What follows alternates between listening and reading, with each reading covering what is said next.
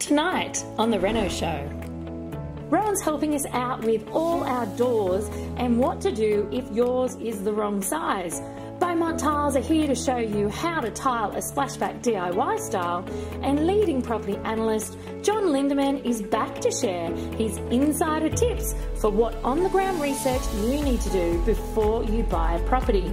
I'll give you three ways to manage your renovation budgets and cooking sensation. Jody Blight is here to show us some easy recipes to cook during your home makeover. Welcome to the Reno Show.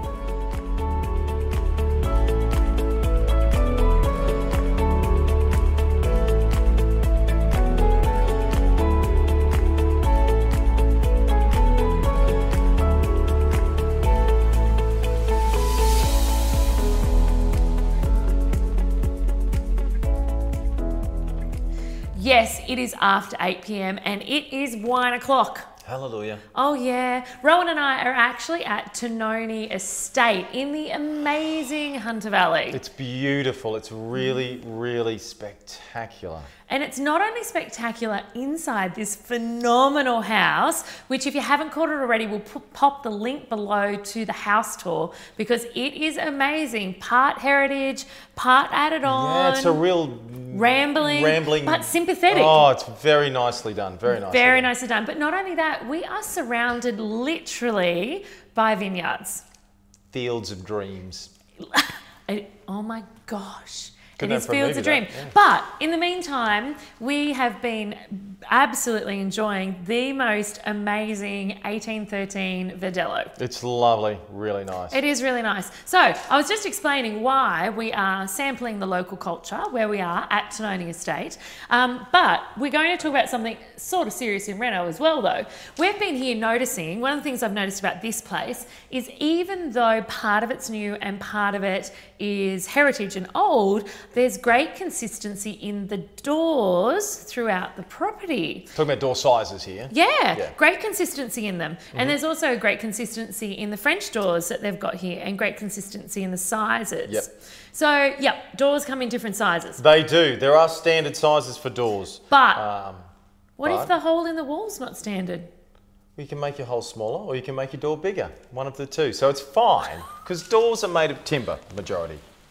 Yes, all right, I'm sitting back now. So we have the Take it away, we have the ability to make doors to any size that we like. But a standard door in a standard house is 2040 by 820. Okay, so 2040 high by 820 wide. Mills. That's millimeters. Yes, sorry, I should clarify. Chippy, we talk in millimeters. That's right. Um, having said that, you can get other widths of doors that are classified as standard. So they go 520, 620, 720, 520? 820. Yeah, so you like a cupboard door or something like through that. that?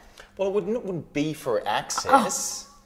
Okay. Like a cupboard door or something like that, perhaps, or uh, a, a pantry door, something like that. So, what would be the smallest door you would ever consider putting on for access, like to a bedroom or, you know, I would, yeah, I wouldn't, I wouldn't go past 2040 by 820 millimeters, really. Would you take it down? Because I know sometimes older bathrooms where they've tried to squish a shower and then a door, would you go down to a 720? I tell you what, I would be inclined to do there would be to put a recessed sliding door in something like that if you can get away with it, because I, I just like the space of, of access in and out of a room, especially a bathroom. And if you can get a door in there that is at least a standard size, 820 wide, it actually makes your room look bigger as well. Now, one of the challenges I ran into on my last renovation. Oh, here we go, challenge. Here we go. Love a challenge. Is my bathroom door wasn't a standard size, and it was smaller than a standard size, Yep. and it was too much smaller to cut down an 820 hollow core. So my bathroom on my last renovation had an extraordinarily beautiful solid core door on it. Custom made, or did you just cut down no, a solid I cut door? down a solid core Okay. door. But, you know, that solid core door really set me back. Yep. Compared to you can pick up a hollow core door for 28, 35, That's right, 40 that's right. bucks. Yep. Whereas my the my solid core door set me back around 160. Let's just clarify here as well what is the difference between a solid core and Great a hollow idea. core door. Okay, so for those of you out there that don't know, a hollow core door is basically just a sandwich panel of cardboard with a timber frame around it and two um, laminated panels on either side. So it's hollow, it's very light. It has. Uh, That's what they use in the movies when they punch a door, isn't it? right. Yeah, you thought those guys were tough. Ah. it's cardboard. It's cardboard, and it has a frame around it, a solid timber frame around it of about 50 mil, basically. And then also, which we were discussing before, Yeah. it has a, a- what we call a lock block in it. So it has a designated side of the door that you can put your lock or your handle onto. Because we can't screw it into cardboard. Because you can't screw it into cardboard. All right. So you need to make sure you need to check the sticker. Your door will come with a sticker on the side, and it will tell you which side is the hinge side, and which side is the lock block side, and it will tell you at what height is the lock block. And normally we place our locks between 900 mil and uh, 1100 mil. So your standard door will probably have the lock block in about that location. So, and a solid core door. Solid core door is, as the name suggests, it's solid timber all the way through. Normally, it's just laminated strips of timber, and they've glued them together, and then they put um, two uh, panels on either Yep. side. Yep. Okay, so the benefit of a solid core door is that you can cut that down to any size because it's solid timber all the way through. You can put your lock anywhere you want. You can put your hinge any size you want. Okay, because you're dealing with the Just a big slab of timber. A big slab of timber, essentially. Hollow core door, different thing. You can trim them, but I wouldn't go more than 10 mil off either side and off the top or the bottom, because then you start running into problems with The your- cardboard. your back set and the cardboard and stuff like that on your locks. So, yeah, if you get a tricky door size, you can either go down the road that Naomi went and you buy a, a solid core door and cut it down, or you can get them custom made. If you want a, an architecturally designed door, you can get them made to size. It's a bit tricky. Um, they do now, uh, because the, the, the trend now is to have really high ceilings, they Yep. do tend to lean towards some taller doors as well. You still get the same width of a door, but they might go to uh, 2240, I think, Yep. to um, just to so that your door looks much nicer with a higher ceiling as well. So, yeah, standard door sizes. Another thing that's come up though that we were talking about earlier is with your front door or your entrance door. Oh yes. So a lot of the time when you go to a house that's, you know, maybe needing renovating, it might be one you're living in, and they might have those beautiful 70s amber side lights, and maybe the, the front door wasn't standard to start with. Mm-hmm. So in that sort of circumstance, one thing that I like to ask people to do is to consider the door aperture and the side light as one entity. So you don't have to go, oh gosh, I've got to get a door that's exactly the same as this, and I've got to get a side light Yeah. that's the same as this. Instead, look at the hole in the wall. That's as crudely as I guess I can Yeah, say it. yep. Look at the hole or the aperture in the wall and say, right, can I get a standard door size and maybe a custom side light Yep. put in, done by a local glazier? So you can frame up for your door at a standard door size, which will save your fortune, and then just get a glazier to put in a toughened side light there. You can also buy if you want to get two leaves as well. So you can get a small leaf on left or right side, and then your standard door on the on. And so your, your leaf door is capable of being opened if you want. to get in your beautiful big to get lounge. your big comfort lounge and stuff like that in, Yeah. but you can keep it permanently closed if you want, and then your standard door will just fit in Great idea. into that as well. So I yeah, like it. Yeah. So a few things to think about. Your front door will generally always be a solid core door. Um, And if it's not, it really should be. yeah, yeah. The, well, the only excuse not to have one really is if you've got a fair bit of glass in it. Um, but there's pros and cons with that as well because obviously you're putting glass in a door. It's a fairly high traction area. The glass will be safety glass, um, but your security can be affected by that as well. So just bear that in mind. And you know, that's a really interesting point you bring up. The amount of times, rarely have I seen a hollow core front door, but the amount of times I've seen a back door that's hollow core Yeah. or a laundry door that's hollow core. And, and realistically, from a security perspective, just like the actors can put their fists Yep. through it, pretty much anyone else Yep, can. So, absolutely. you know, Absolutely. definitely a good point to bring up. It's not just your front door, you have lots of entry points Mm-hmm. to your property. And if you're trimming doors, particularly front doors and back doors and doors that have got um, uh, could potentially be affected by the elements, and you've trimmed that door so you've removed whatever sealing sealant is on that door to make it fit the opening. Really, really important that you reseal tops, bottoms, and sides.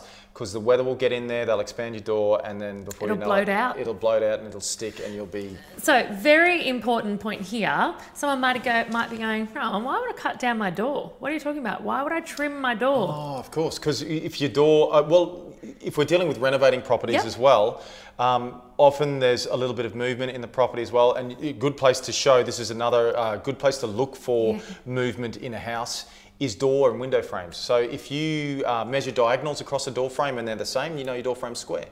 If they're not, That was a pot of gold. yeah, then you know that that um, It's shifted. it's it's moved, and you might need to trim your door to fit it in that opening. So it might be out of square. So you might need to plane down one side to get it to fit uniform all the way around. Or you might have laid some new floor on top of the existing and now you can't get your door shut, so you have to trim it off. Yeah. So anytime you trim a sealed surface, you must reseal Must that. reseal it, particularly, particularly, particularly if it has access to the like a front door. yeah, A yeah, front door. Yep. Fantastic.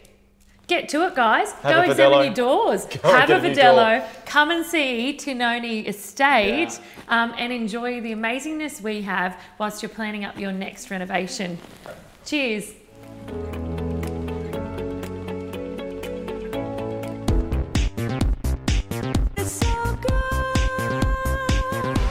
Now, I'm going to teach you how to do a kitchen splashback. Be really easy. First of all, we're going to clean the area. Wipe down our walls just with water, get any dust residue, any plaster. Now we need to work out where we start from. And on a job like this, this is really easy. Because this is our only exposed sides, we start a full tile from the bench top right here. If it's your first go at DIY tiling, a tile this size is ideal to start with.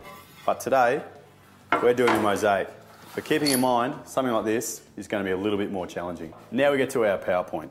We have to make sure when we've got exposed wires like this, we have to turn the power off at the switchboard. Now we're going to measure for cuts. What we need to do, firstly, eye up the lines. We've got to make sure we keep these screw holes nice and exposed. So we basically mark above them, just on the outside of them.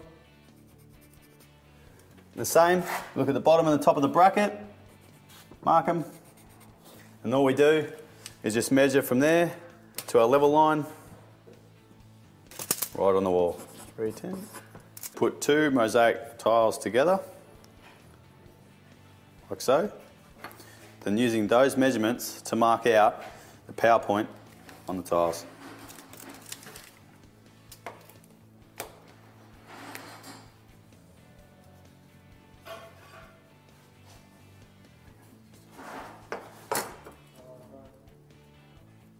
Now once we've got that marked, we can go out and cut it. Just score through the netting in the back. This job, we're going to use Abamastic. It's a premixed adhesive and it's really easy to use.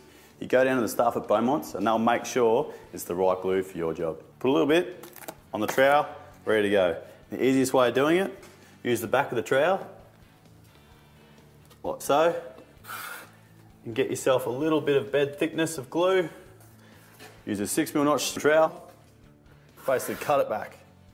The type of trowel you use is determined by the size of the tile. As a guide, if you are tiling with mosaics, use a 6mm notch trowel. Just a little handy hint, on doing a job like this, especially if you've got nice new bench tops, perhaps use a drop sheet.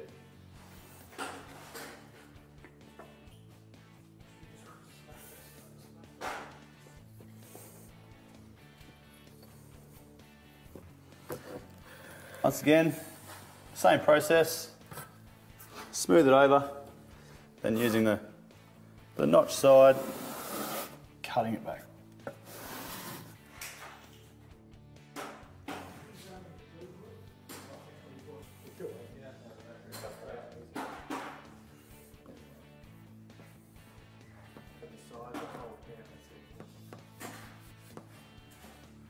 Once you've got to the top, measure it, we go cut it and we put it in.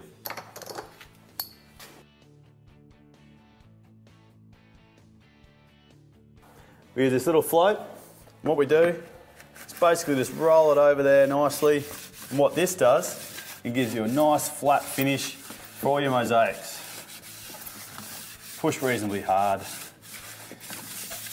And don't forget, as you go, wipe it all away.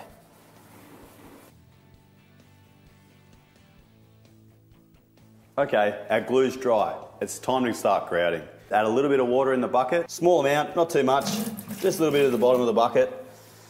because we can always mix up some more if we have to. The same amount of powder. It really should stick to the grouter, just like that.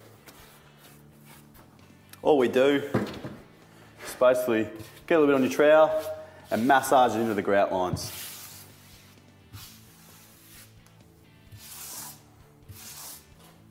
Washing off grout for mosaics. All you need to do is squeeze out your sponge in a circular motion, wash all the grout. Now we have to do our last wash. Grab our sponge, squeeze out the water, and on a 45 degrees, we wipe down. Turn the sponge around and use the other side. Squeeze out your sponge and then repeat that throughout the whole wall. Silicone time. Squirt him in our internal corners.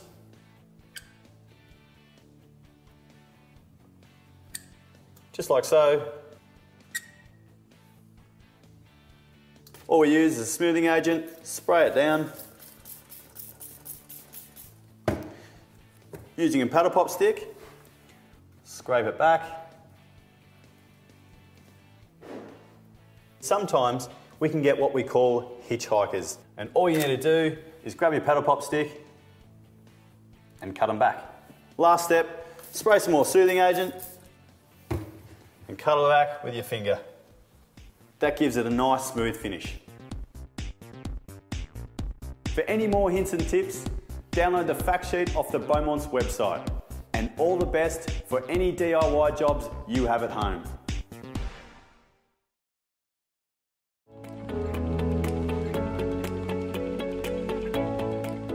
One of the things I discuss with my students all the time when they're looking for the right suburbs around the country to renovate in to create wealth is actually some on the ground research. It is absolutely essential and so important. Whether it's you doing it yourself or whether you have someone doing it for you on the other side of the country, it is a step that cannot be missed out at any circumstance. So, today with me to discuss exactly what on the ground research looks like and what it entails is leading property analyst John Lindeman. So, welcome, John. Hi, Naomi, and welcome everybody. Okay, so on the ground research, John, a lot of people go, What am I doing? Bringing in sniffer dogs? Am I just having a coffee? What am I doing? We've covered previously when we've discussed about the importance of talking to agents on the ground, talking to property managers, getting a feel from their perspective, but not putting 100% of weight into that of what's happening there. But what, what are the other forms of on the ground research someone can do? There's quite a lot you can do yourself, and Okay. one of the things is who you ask. Because property managers and real estate agents obviously have a vested interest. They have a love of that suburb, which is Yes. fine. But you need to get to the nitty gritty of what the suburb actually So what do I do? Do I like have coffees? Do I set up date night there? Like what do I do? What you do is you talk to the local experts, uh, people like the local news agent, um, the local council, people that work in the council. They've got a lot of information. Uh, the policeman will tell you about where the local trouble spots are. One of the best sources of local information is the postman. Uh, track them He down. knows stuff. They'll tell you which streets to avoid and which streets are, are fine. You can then look at things like you know obvious signs of whether a suburb is go ahead. Are there flowers in the gardens, well maintained, or Yep. are there abandoned cars? You know, do people Yep, take cars burn out on the side of the road. Yes, the track. You know, the skid marks on the road. Yeah, razor wire around the fences. No, I'm joking. The things that we need to look for, uh, Naomi, they're the things that other people don't see. So you go down the main street of a suburb Right. on, say, a Saturday morning and have a look. Are all the, you know, the sidewalks full of cafes? Are people wandering around? All the shops open? They're the signs that are good. Then you go back again to that same main street late on a Saturday night. Now, if you notice that all the shops are shuttered and there's no one walking around, that's a very bad sign. But if there's lots of people walking around, there's restaurants open and so on, this So you're thinking that's yeah. a safety indicator. It's also an indicator of the economic prosperity of the area, and so Okay. that's a very easy way. You can do it on a Saturday morning and evening. And it'll give you a really good idea. So now one of the things that you heard that I want to go a bit in bit more depth into, you said go talk to your local council. So from your perspective, what are you asking the local council that's going to help you uncover, so not about a specific property, but about the area. What sorts of things are you asking your duty officer or the local council that are going to help you uncover things about the financial prosperity or the, the future prosperity of that suburb? The sorts of things you talk to council about Yep. Uh, where are the flood prone areas? They have maps that'll tell you that. Which areas are fire prone? You know, there could be areas that have suffered from bushfires. Which areas are sewered and which aren't? Because it's very important that you know that.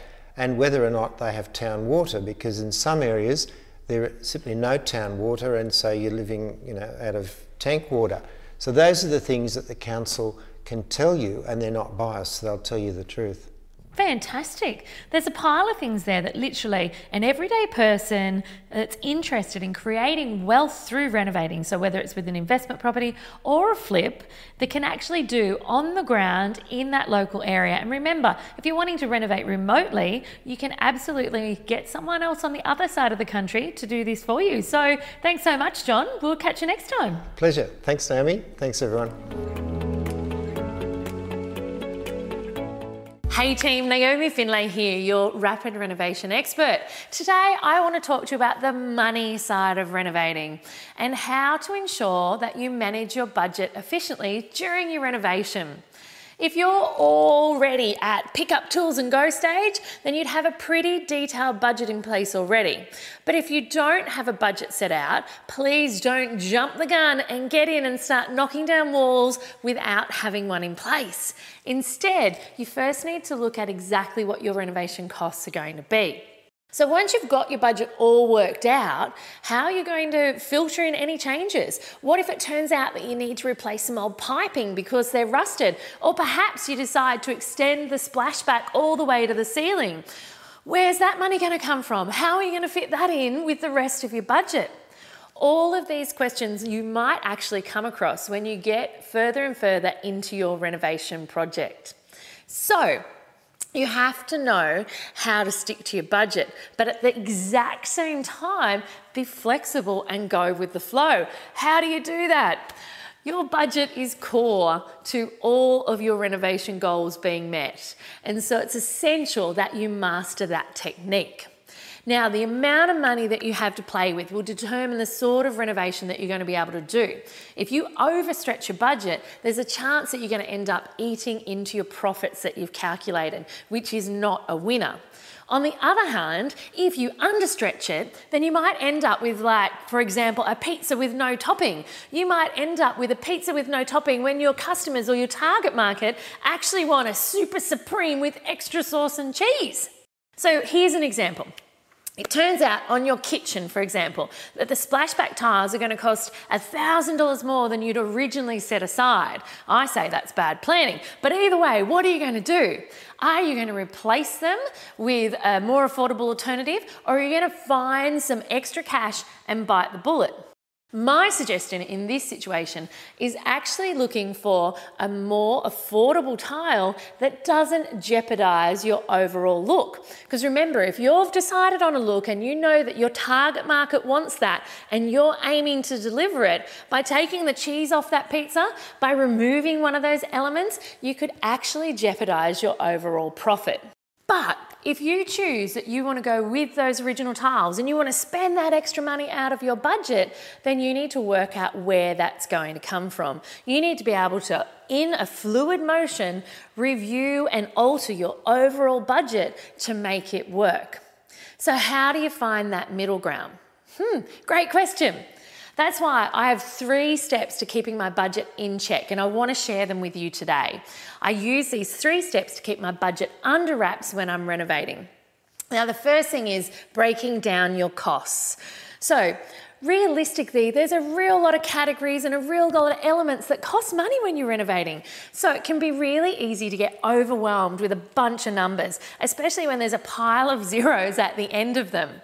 So, what I suggest you do, rather than losing yourself in the numbers, is break it down into the big jobs. And then each of those big jobs, break them down into individual steps within it and budget each of those steps accordingly. So let's have a look at the category of demolition. It's a huge category, and some people may say that the numbers next to it can be a bit intimidating. So let's have a think about all the steps involved in it. How much is it going to cost you for your trades to knock down the walls? How much is it going to cost you for the skip bin to remove it? How much is it going to cost you for the skip bin hire and the dumping fees? What's the cost of cleaning the place after the demolition? Is there any asbestos? How much is it going to be costing to have that professionally removed and a hygienist certificate provided? So, working out all of these little steps, you can see that you can better gauge the cost and you can also better track the cost at each and every one of those steps as you're progressing through your renovation. No longer does it feel like a big and unknown enigma. Now, number two, always have a buffer. I say this time and time again. You need to have backup extra cash available. Think about it like this it's like when you freeze soup. If you pour too much into that jar and you put it in the freezer, without doubt that container will explode and it'll be a nice mess in your freezer.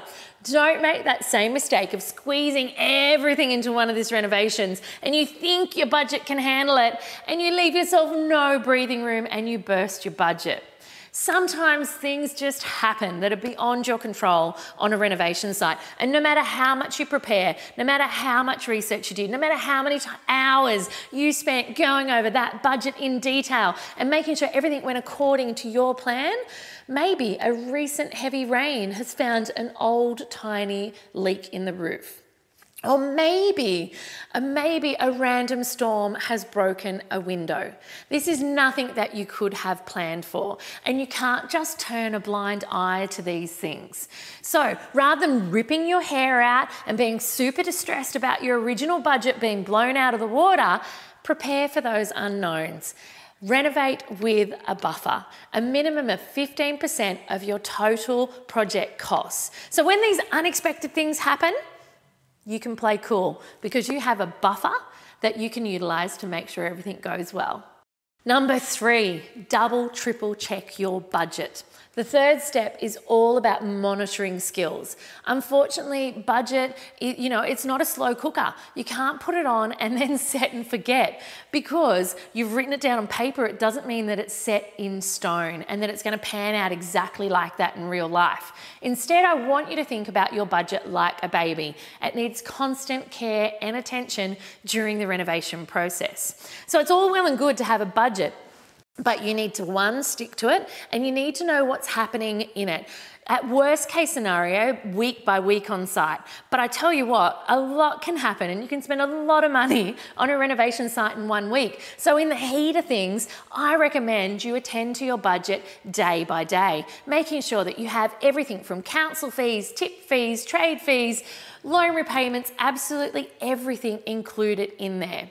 And then that way what you can do is you can make sure using something as simple as a spreadsheet or you can have a look at the amazing rapid renovation mate that's available to you all. You can track what you'd planned on the expense being, exactly what the expense was, and actually analyze at the same time why the variation is. Number one, it can help you track your trades, track your spend. It can also help you learn a lot more about your renovation process and where you can tighten that up.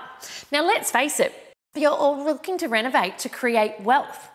And so, one of the things that's going to help you unbelievably in doing that is having a great idea and a great set of procedures and a great process around managing your budget. And all of these things are absolutely essential ingredients in making sure that you come in on time and on budget every single time.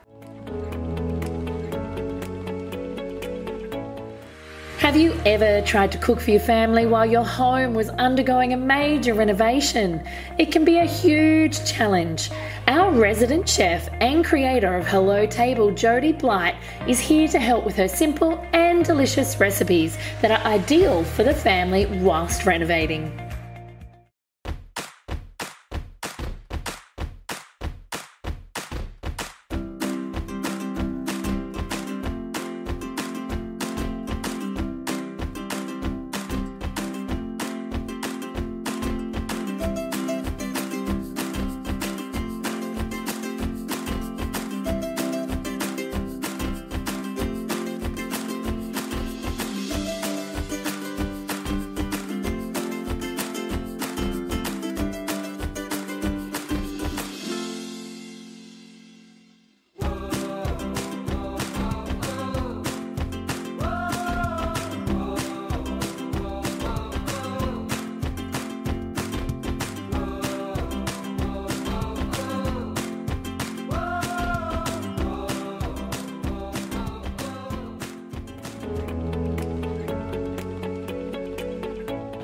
We totally do need to do a It's one a of us sneaking into the cellar. Yes, it's a beautiful. That would do so well on social. Just going, oh my god, look what we got, Rowan. We got the keys to the cellar. If we had heaps of, if we had heaps of empty bottles, and we could just put like a leg in and head outside the cellar door, we're just surrounded by bottles in the morning.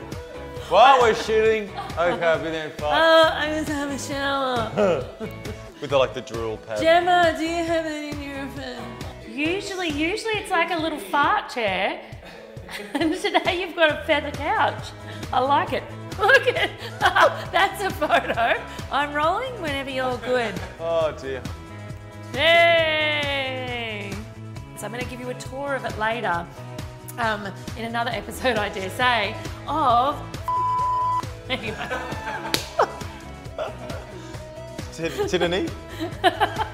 Tinany? Tin- Tinany? Tin- Tinandale? don't What is stop. Tanoni. Tinoni, that's it. Okay. Sorry. They're the, also the things that you need to look for are, now I've, I've completely lost track of what I was going to say. Tick. Cheers. Next time on The Reno Show, I'm going to give you the three steps you need to nail your renovation timeline. Rowan is revealing the reasons you need to use a Phillips head or a flathead screwdriver, and I'm hanging out with Bristol Paints to show you the best ways to get rid of mould. Our naturopath Tammy is back and revealing the three nutrients you can't live without on a reno site. And leading real estate agent Mark Campbell is answering the question Should you provide a building and pest inspection when selling a renovated property? And Money Mindset Coach is back to tell us how to stop holding yourself back from your true renovation success. See you next time. Remember to like and subscribe to our channel to receive weekly renovation and lifestyle inspiration. If you have a question about today's show, leave a comment below and we'll be sure to get straight back to you. Hey guys, have you heard about the amazing new renovation app? It is the Rapid Renomate app for your phone for iPhones and Androids, and it has just taken renovation to a new level of ease. It can track everything from your timelines to your budget to your paint colours, your supplies, and your tradies. It has truly transformed, streamlined, and made the renovation process so much easier. If you'd love to get your free app right now, click the link below and download it immediately to your iOS or your Android device. Happy renovating!